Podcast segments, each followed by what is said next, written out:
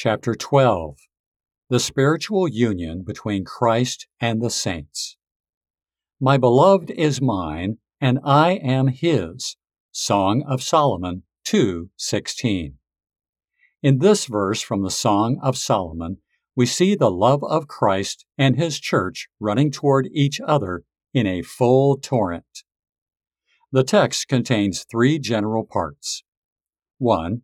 A symbol of affection, my beloved. 2. A term of appropriation, is mine. 3. A holy submission, I am his. Doctrine There is a marital union between Christ and believers. The Apostle Paul, having spoken of marriage in general, concludes the whole chapter in this way This is a great mystery, but I speak concerning Christ and the church. Ephesians 3:32. What is closer than union? What is sweeter? There is a twofold union with Christ. There is a natural union and there is a sacred union. A natural union. All people have this natural union since Christ took their nature upon himself and not that of the angels. Hebrews 2:16. However, if there is no more than this natural union, it will give little comfort. Thousands are damned even though Christ is united to their nature. A sacred union.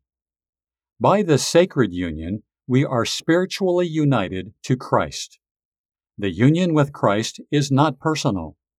If Christ's essence were imparted into the person of a believer, then it would follow that all that a believer does would be meritorious. The union between Christ and the Christian is integrated.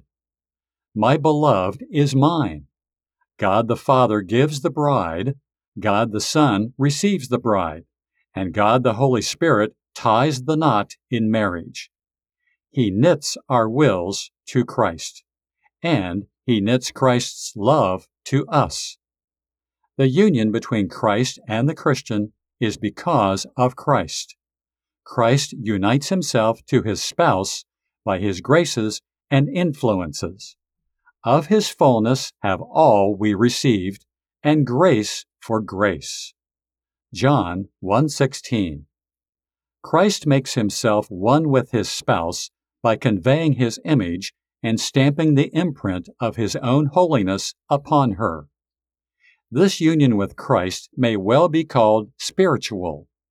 It is hard to describe the manner of it.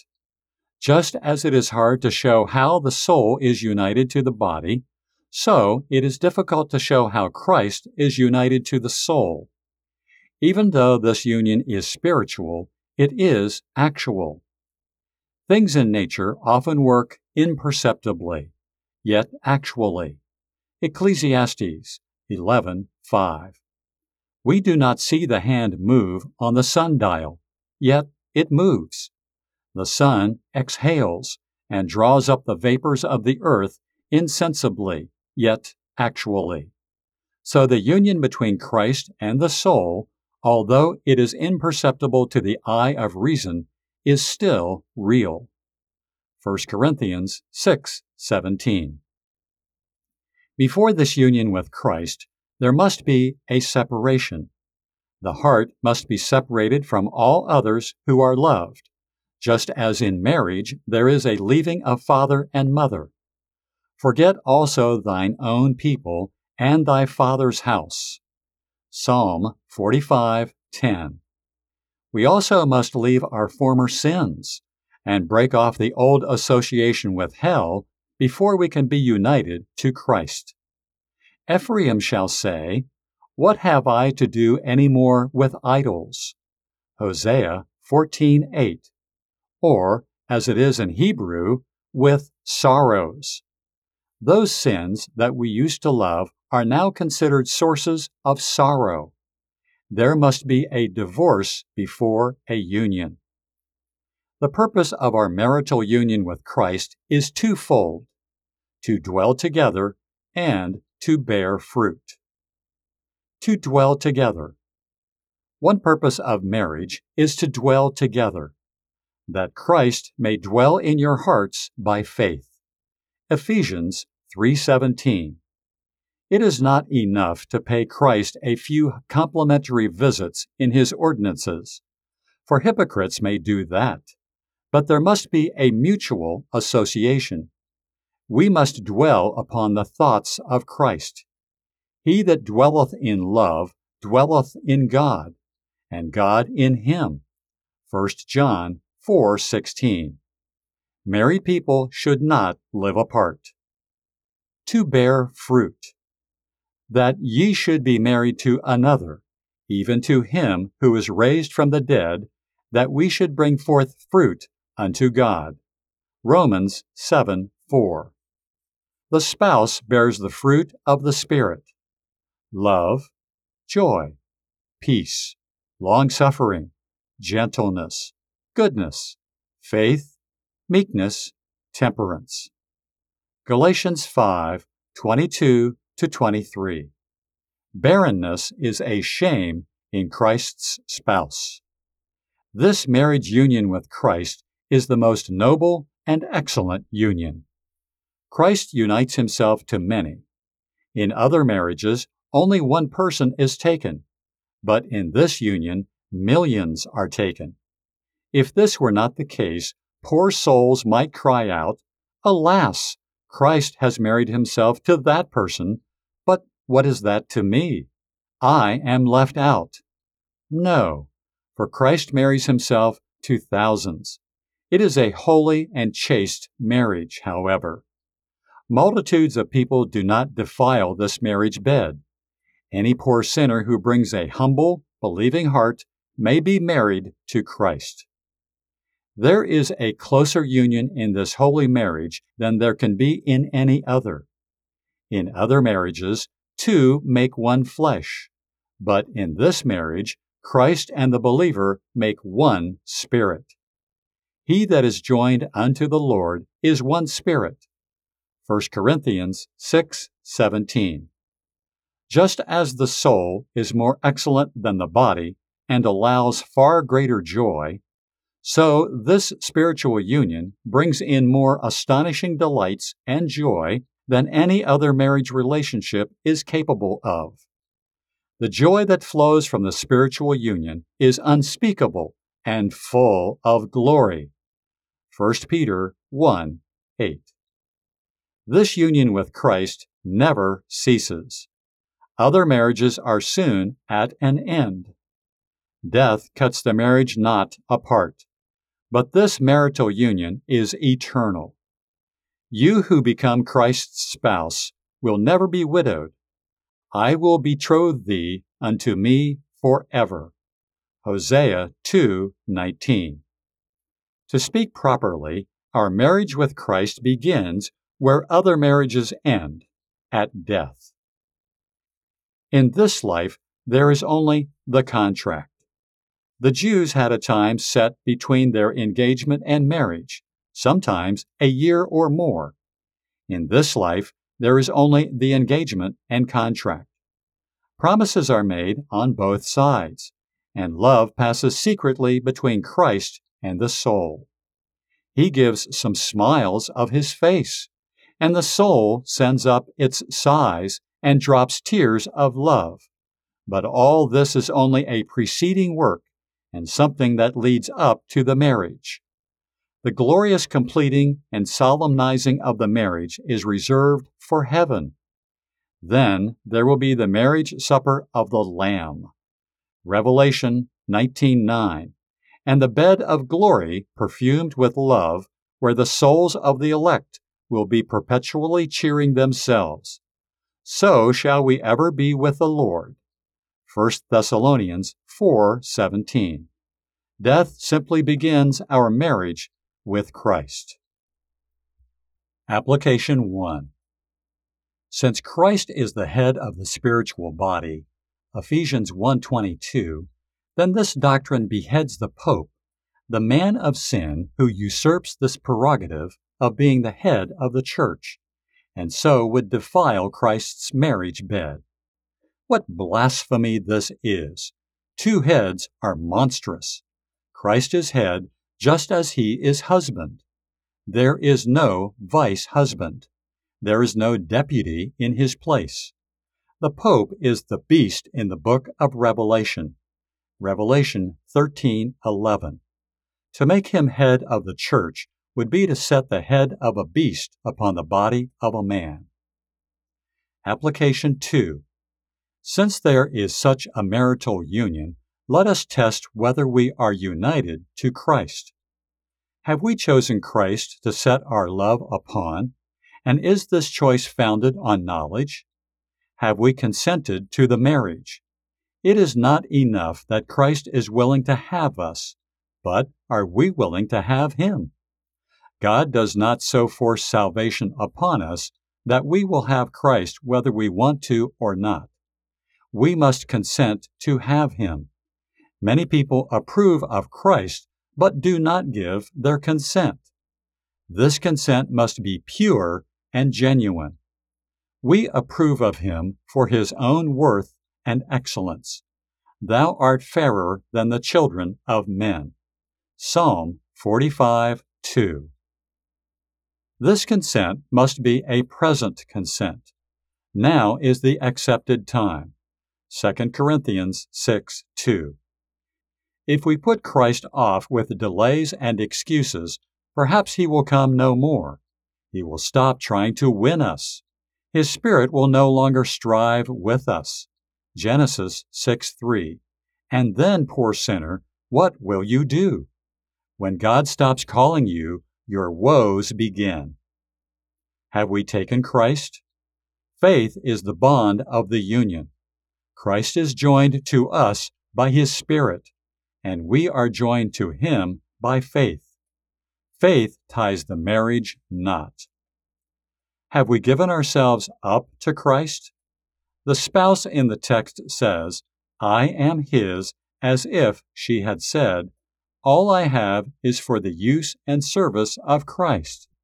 Have we surrendered all to Him? Have we given up our name and will to Christ? When the devil appears to us by a temptation, do we say, We are not our own? We are Christ's. Our tongues are His, and we must not defile them with profanity. Our bodies are His temple. We must not pollute them with sin. If we respond in this way, it is a sign that the Holy Spirit has produced this blessed union between Christ and us. Application 3. Is there this spiritual union? Since there is such a spiritual union, we may draw many inferences. See the dignity of all true believers. They are joined in marriage with Christ. There is not only assimilation, but there is also union. They are not only like Christ, but they are one with Christ. All the saints have this honor. When a king marries a beggar, by virtue of the union, she is honored and becomes part of the royal blood. Just as wicked people are united to the prince of darkness and receive hell as their settlement, so the godly are divinely united to Christ, who is King of kings and Lord of lords. Revelation 19:16. By virtue of the sacred union, the saints are dignified above the angels. Christ is the Lord of the angels, but is not their husband. See how happily all the saints are married. They are united to Christ, who is the best husband. He is the chiefest among 10,000. Song of Solomon 5:10. Christ is a husband who cannot be equaled for his tender care and for his ardent affection. For his tender care. Christ's spouse cannot be as caring of her own soul and character as Christ is of her. He careth for you. 1 Peter 5 7. Christ consults with himself devising and planning how to carry on the work of our salvation.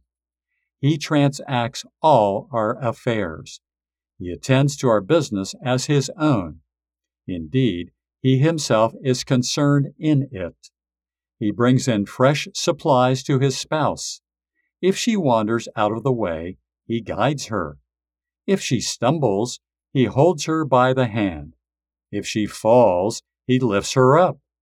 If she is sluggish, he enlivens her by his Spirit. If she is wayward, he draws her with cords of love. If she is sad, he comforts her with promises. For his ardent affection. No husband loves like Christ. The Lord says to his people, I have loved you. And they say, Wherein hast thou loved us? Malachi 1 2. However, we cannot say to Christ, Wherein hast thou loved us?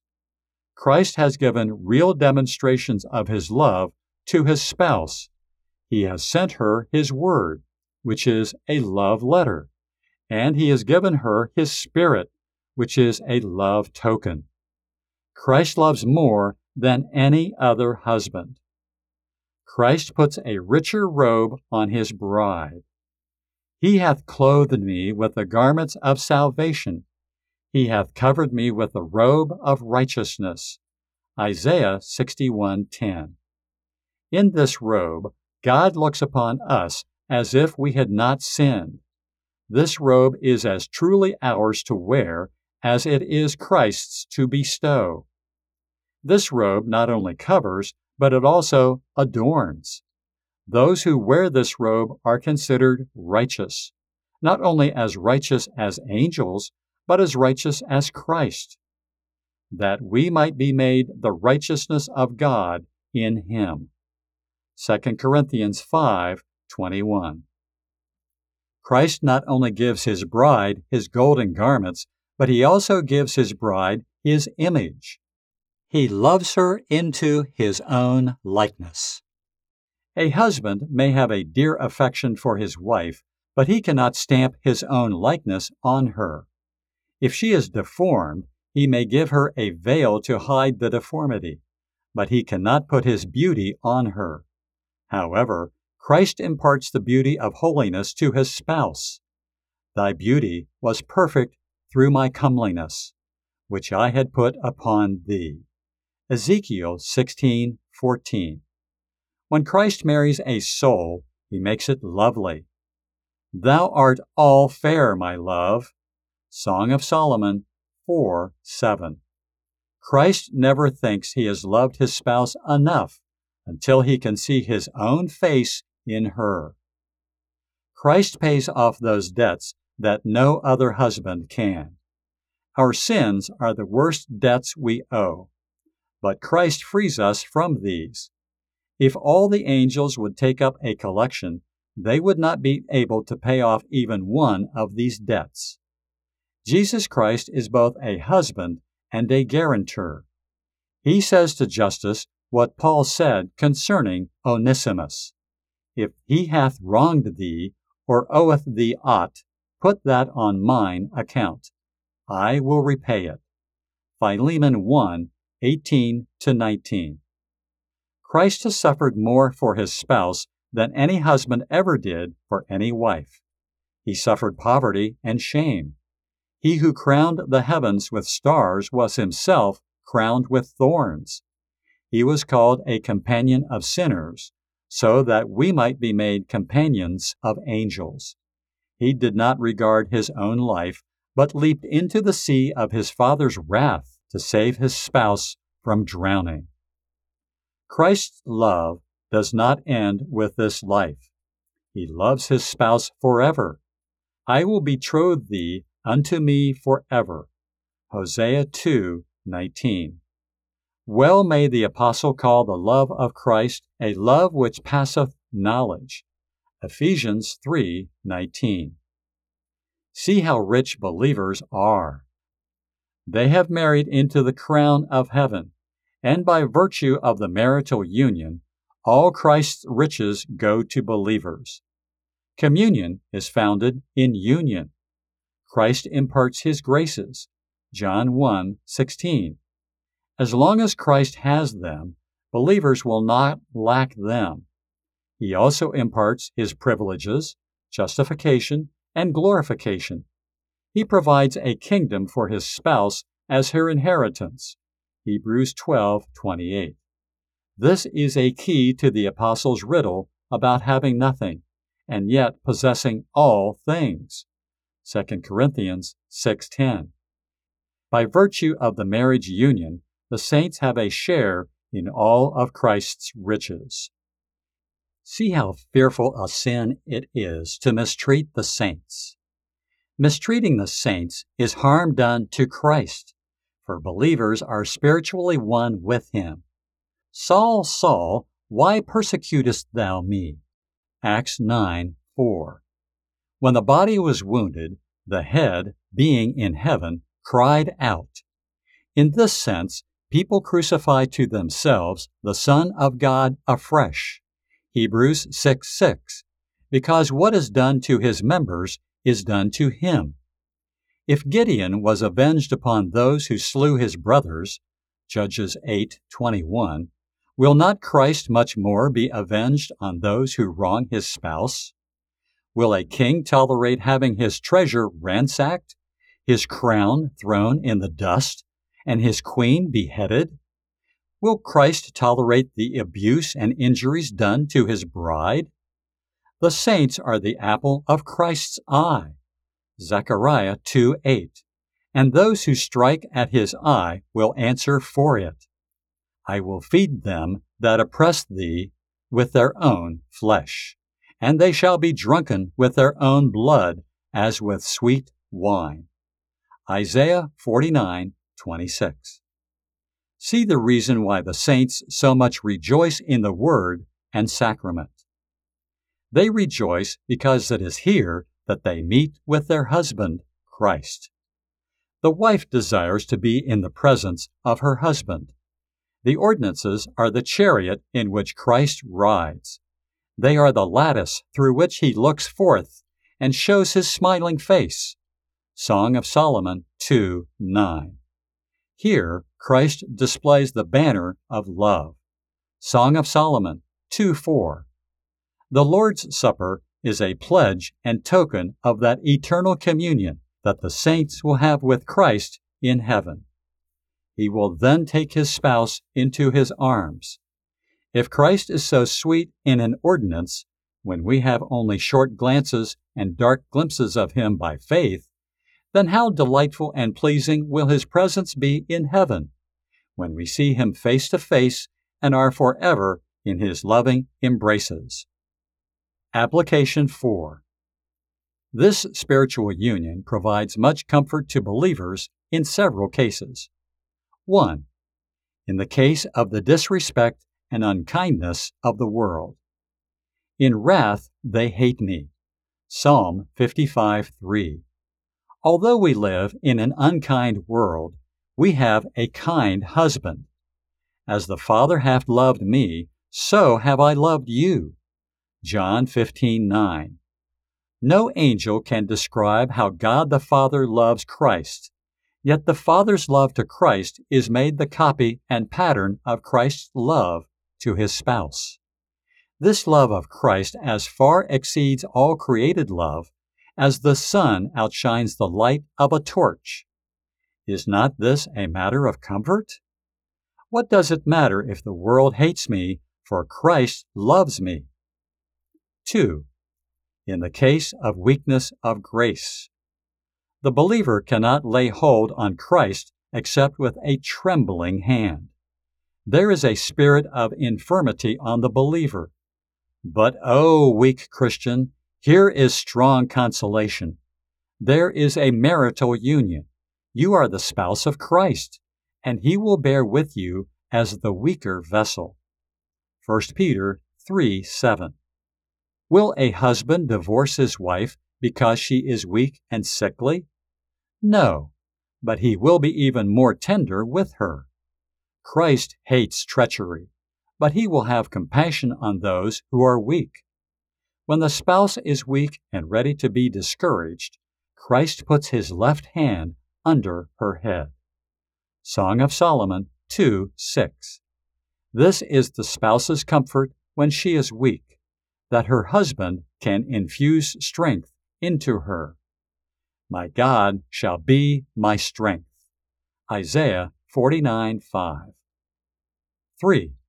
In the case of death. When believers die, they go to their husband, Christ. Who would not be willing to cross the gulf of death in order to meet with Christ? I desire to lift anchor and be with Christ. Philippians 1 23. It matters not if the way is stormy, since we are going to our friend. When a woman is engaged, she longs for the day of marriage. After the saint's funeral, their eternity with Christ begins. The body is a prison to the soul. Who would not desire to be released from prison to be with their spouse? How glad Joseph was to get out of prison and go to the king's court. God is wise. He lets us meet with changes and troubles here, so that He may wean us from the world and cause us to long for death. When the soul is separated from the body, it is married to Christ. 4. In the case of passing sentence at the day of judgment, there is a marriage union, and Christians, your husband will be your judge. A wife would not fear appearing at the judgment seat if her husband was sitting as judge. What does it matter if the devil would bring in many indictments against you? Christ will expunge your sins in his blood. He will say, Will I condemn my spouse? Oh, what comfort this is! The husband is the judge. Christ cannot pass sentence against his spouse without passing it against himself for Christ and believers are one. 5. In the case of saints' suffering, the Church of God is exposed to much injustice in this life, but she has a husband in heaven who is mindful of her and will turn her water into wine. John 2. Now the spouse mourns because the bridegroom is absent. Matthew 9:15 but she will soon cease mourning. Christ will wipe away the tears of blood from the cheeks of his spouse. The Lord God will wipe away tears from off all faces. Isaiah 25 8. Christ will comfort his spouse for the time she has been afflicted. He will comfort her with his love. He will take away the cup of trembling and will give her the cup of consolation and then she will forget all her sorrows as she is called into the banqueting house of heaven, where she will have the banner of Christ's love displayed over her. Song of Solomon 2 4. Application 5. Let me urge several duties upon those who have this marriage union with Christ. Make use of this relationship in two cases. 1 when the law brings its indictments against you. The law says that there are so many debts to be paid, and it demands satisfaction. Acknowledge the debt, but turn it all over to your husband, Christ. It is a saying in the law that the suit must not be brought against the wife as long as the husband is living. When Satan accuses you, tell him, It is true that the debt is mine, but go to my husband, Christ. He will take care of it. If we took this course of action, we could save ourselves much trouble. By faith, we turn over the debt to our husband. Believers are not in a state of widowhood, but of marriage. Satan will never go to Christ, for he knows that justice is satisfied and the debt has been canceled. However, Satan comes to us for the debt so that he may unsettle us. We should send him to Christ, and then all lawsuits would cease. It is the believer's triumph that when he is guilty in himself, he is worthy in Christ. When he is stained in himself, he is pure in his head, Christ. 2. In the case of desertion, for reasons best known to himself, Christ may step aside for a time my beloved had withdrawn himself. Song of Solomon 5 6. Do not say, therefore, that Christ has gone for good. When the husband has gone for a little while, it is a fruit of jealousy in a wife to think that he has gone from her for good. Every time Christ removes himself out of sight, we should not say as Zion, The Lord hath forsaken me. Isaiah 49:14. This is jealousy, and it is a wrong done to the love of Christ and the sweetness of this marriage relationship. Christ may forsake his spouse in regard to comfort, but he will not forsake her in regard to union. A husband may be a thousand miles distant from his wife, but he is still her husband. Christ may leave his spouse, but the bond of marriage still holds. Love your husband, Christ. Love him even though he is mocked and persecuted. A wife loves her husband even when he is in prison. To intensify your love toward Christ, consider nothing else is suitable for you to love. If Christ is your husband, it is not right for you to have other loves, for that would make Christ grow jealous. He is worthy of your love. He is of unparalleled beauty. He is altogether lovely. Song of Solomon 5:16. How expressive Christ's love is toward you. He loves you in your worst condition. He loves you in affliction. The goldsmith loves his gold in the furnace. Christ loves you despite your scars and blemishes. The saints' weaknesses cannot wholly remove Christ's love from them. Jeremiah 3 1. How much, then, the spouse should be endeared in her love to Christ. The excellence of heaven will be that our love will then be as the sun in its full strength. Rejoice in your husband, Christ. Has Christ honored you by taking you into the marriage relationship and making you one with Himself? This calls for joy. By virtue of the union, believers share with Christ in His riches. It was a custom among the Romans for a new wife to receive the keys to her husband's house when she was brought home, implying that the treasure and care of the house was now committed to her.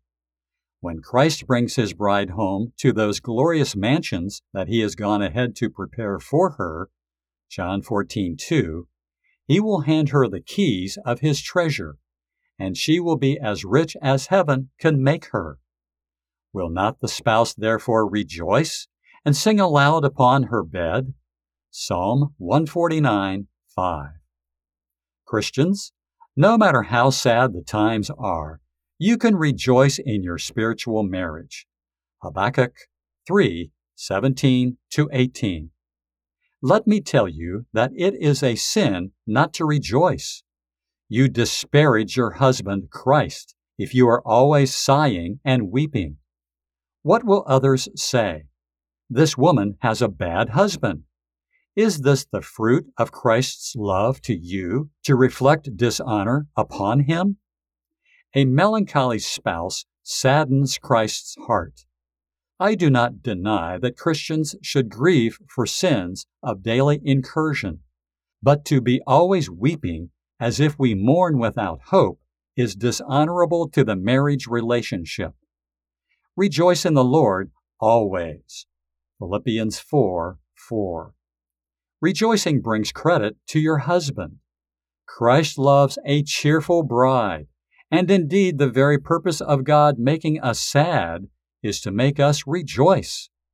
We sow in tears so that we may reap in joy. Psalm 126 5. The excessive sadness and contrition of the godly will make others afraid to embrace Christ. They will begin to question whether there is that satisfactory joy in Christianity that is claimed. O oh, you saints of God, do not forget comfort and cheer. Let others see that you do not regret your choice to be with Christ. It is joy that puts liveliness and activity into a Christian. The joy of the Lord is your strength. Nehemiah 8:10. The soul is swiftest in duty when it is carried upon the wings of joy. Adorn this marriage relationship so that you may be a crown to your husband. Wear a veil. We read of the spouse's veil. Song of Solomon 5 7. This veil is humility. Put on your jewels. These are the graces that are compared to rows of pearl and chains of gold because of their splendor. Song of Solomon 1:10. These precious jewels distinguish Christ's bride from strangers. Conduct yourself as is proper for the spouse of Christ, in chastity and in sanctity. In chastity, be pure in your judgments. Do not defile yourselves with error. Error corrupts the mind. 1 Timothy 6 5.